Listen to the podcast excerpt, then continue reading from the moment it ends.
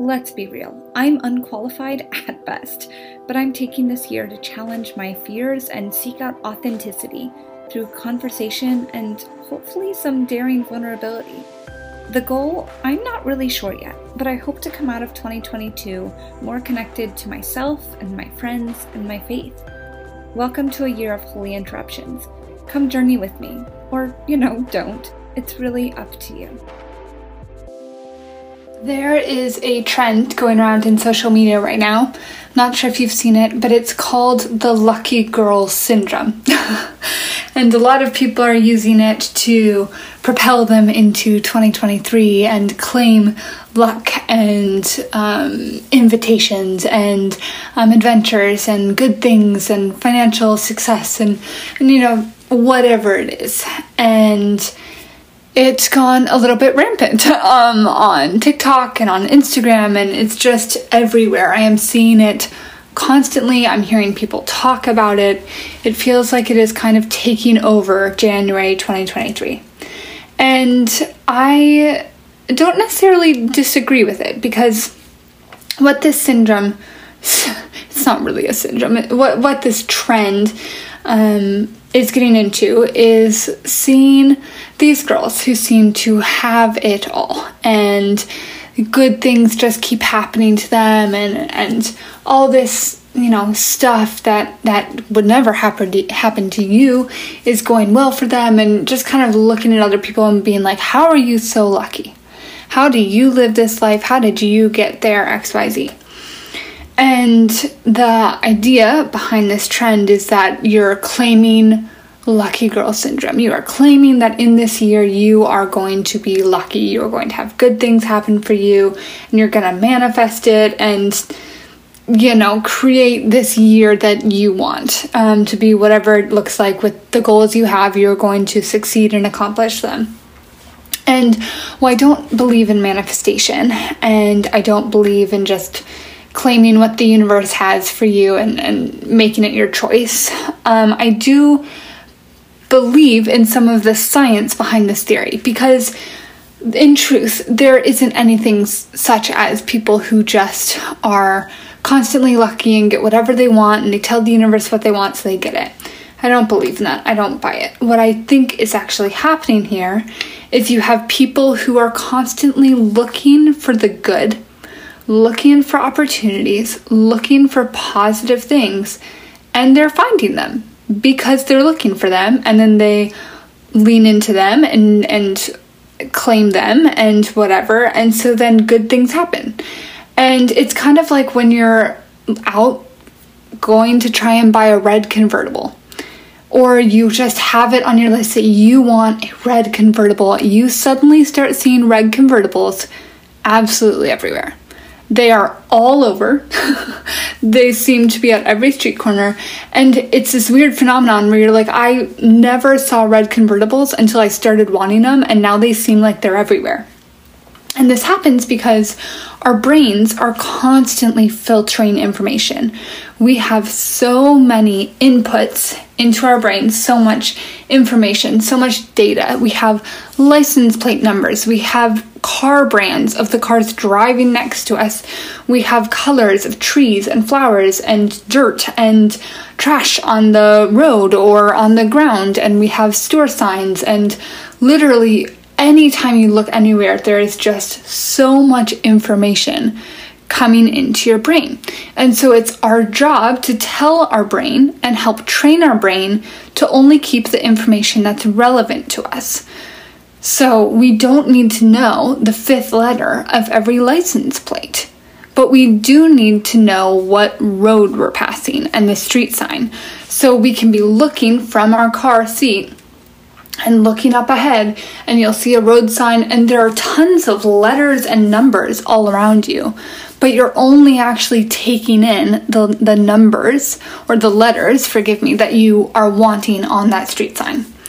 And so it's very selective, and our brain is set up so that we can train ourselves to select the right information to get us to where we're trying to go. And so I think what this lucky girl syndrome is, is saying, I'm going to choose to train my brain to see good things and I'm going to choose to look for opportunities. And the more times you look for good things, good opportunities, the more you're going to start recognizing them because you're training your brain to look for it. And I heard this woman um, on TikTok, she was talking about this syndrome and she was saying that she actually really changed her life by this because she was at her nine to five, her husband was at her nine to five, and she noticed that they both kept coming home from work and just complaining about their day. And they felt so discouraged and so frustrated, and they felt like the least lucky people out there. And so she turned to her husband and she said, For the next month, we are going to come home from work and we're going to spend the whole day at work looking for the most beautiful thing we're going to see and we're going to take a picture of it. And when we get home, we're going to show each other the most beautiful thing. So, what started happening is while she was at work, while she was driving to work, driving home from work, she would be on the lookout for the most beautiful thing. And whenever she saw something, she had to consider is this the most beautiful thing I'm going to see today? Or is there maybe something even more beautiful yet ahead? And what started happening is she was training her brain to seek out beauty and to seek out exciting things to come home and tell her husband about. And her husband was doing the same thing. And all of a sudden, they noticed that they would come home from work and it wasn't, oh, I hate my job. Oh, I'm so tired. Oh, I don't want to do anything. I just want to sit on TV. Like, it that wasn't the first conversation anymore. It was, let me show you this really cool thing I saw. And it just completely changed their mindset because when you're looking for a beautiful thing, you start seeing them. And it's not that that, you know, cloud or that flower wasn't there the day before. Clouds change shape, but you know what I mean. it's not that that flower suddenly appeared that day. It was always there. She just wasn't training her brain to notice it. She was training her brain to recognize how tired she felt. And so I think a lot of what this lucky girl syndrome actually is, and I think this is a healthy thing for anyone, especially for Christians, is to say, how can I look for the best in situations and people and things? And I was thinking about this in terms of how we speak to and about others. And I was thinking that if we're speaking encouraging words, we're going to start hearing and noticing the encouragement that's being shared to us or the encouragement other people are sharing to others because we have our brains out on alert to recognize that. And I think something that the church has really I don't know, not slided over, but kind of ignored or made less of a problem, um, or maybe not given as much attention to as I think it needs, is gossip. I think it is a really big problem in the church. I think it is a problem as um, part of the US culture. We live in a hugely gossip based um, culture and world, and I just I read my Bible and I see about how you know the Lord abhors gossip and slander. Ephesians 4:29 it says do not let any unwholesome talk come out of your mouth but only what is helpful for building others up according to their needs that it may benefit those who listen. James 1:26 says, "Those who consider themselves religious and yet do not keep a tight rein on their tongues deceive themselves, and their religion is worthless." Proverbs 16:21, "A dishonest man spreads strife, and a whisperer separates close friends." That's three different books of the Bible, and I could pull out so many more examples. I had to kind of pick and choose which ones and which verses I wanted to include because there were a lot that came to mind and a, lot as I was um, doing a little bit of research that I picked up on as well. And there are so many warnings against gossip, warnings against slandering and, and all these things, and yet it is so common. We get together with our friends and we gossip about the other people in our community, about Oh my gosh, did you see so and so's pregnant? Oh my goodness, did you see they broke up with who? Did you da da da da da da da da? And there's a big difference between fact and then gossip and like negative opinionated fact. um, and I'm really actively working to be someone who only says what I would directly speak to the person I'm speaking about. Um, so if I were to say something about my roommate, I would only want to say that thing if I felt comfortable and at peace in my soul saying it to her face. But that's not even the best um, measure for that because there are some things I would say to my roommate, to her, that I wouldn't or maybe shouldn't tell to other people as well. So there's really just this sense of discernment that comes up with it. And I think the biggest issue in this is that we have so lost our understanding of what gossip is. We have been so desensitized to it and we've made it such an okay and normal part of our culture that we're not grasping how big of a problem this gossip e- epidemic actually is. Um, and it's not just our words that need changing, it's also our filter that needs checking as we're saying things and thinking through, ooh, should I say this? Do I feel at peace if they heard this? Maybe what you feel at peace with someone hearing isn't actually something you should be saying. so you're not even necessarily the best judge for that. And I think the only way you can create a accurate filter is by spending time in the word of God and understanding what he says and what he um, dictates us to do. And the thing I have learned as someone who is spending time in the Word of God is that gossip is not acceptable. And so it's, and the thing with gossip is that it's really hard to stop. It is hard to be the friend in the group who says, "Hey, let's change topics," or or be that person who's not willing to participate, or or you know, in some ways it can feel corrective to other people if you're saying, "Oh, I don't really think we should talk about this," and and there can be an element of people feel judged um, for doing it, but it is sin. Um, and I think there are ways to speak honestly and kindly and to redirect in a way that's not judgmental, that's not unkind, but that's firm enough to the point that says, I'm not going to sit and, and dwell in this conversation.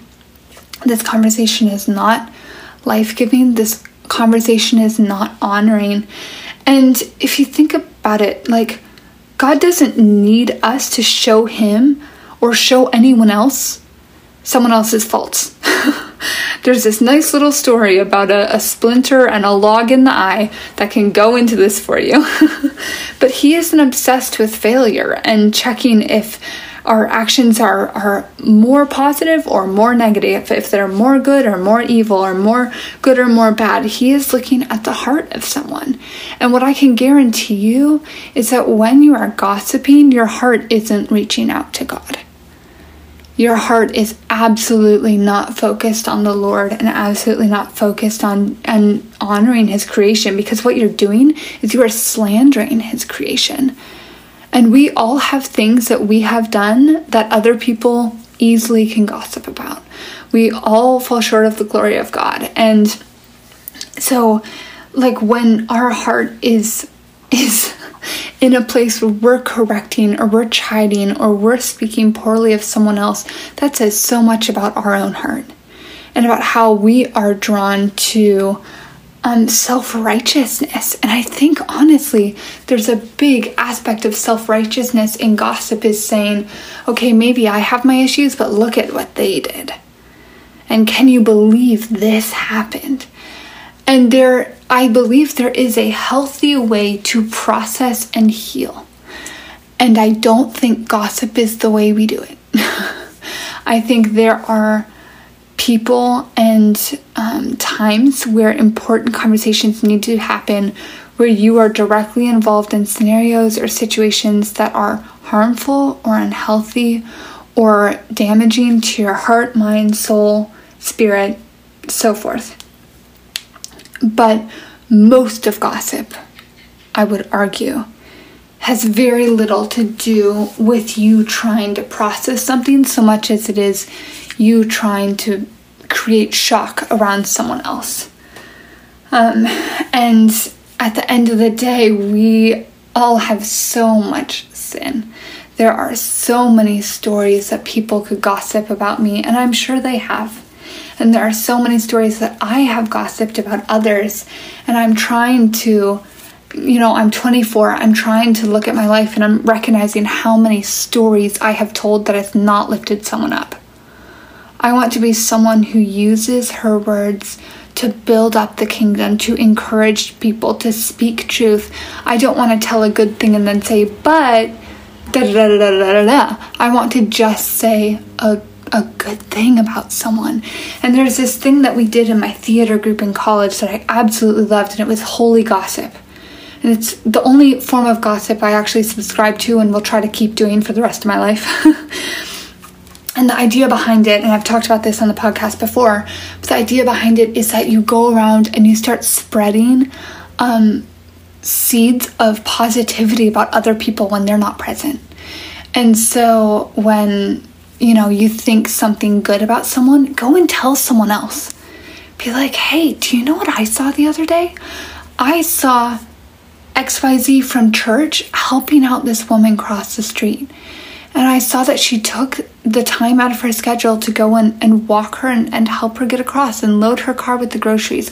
I saw XYZ. And what happens is you start building this exciting energy that that feeding that gossip gives us um, where it's like, oh my gosh, do you know, I saw this.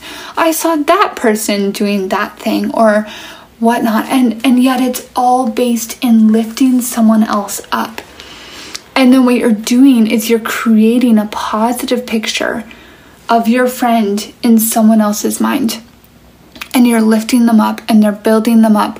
And can you imagine what a different place our churches would look like if everyone was just running around and building everyone else up?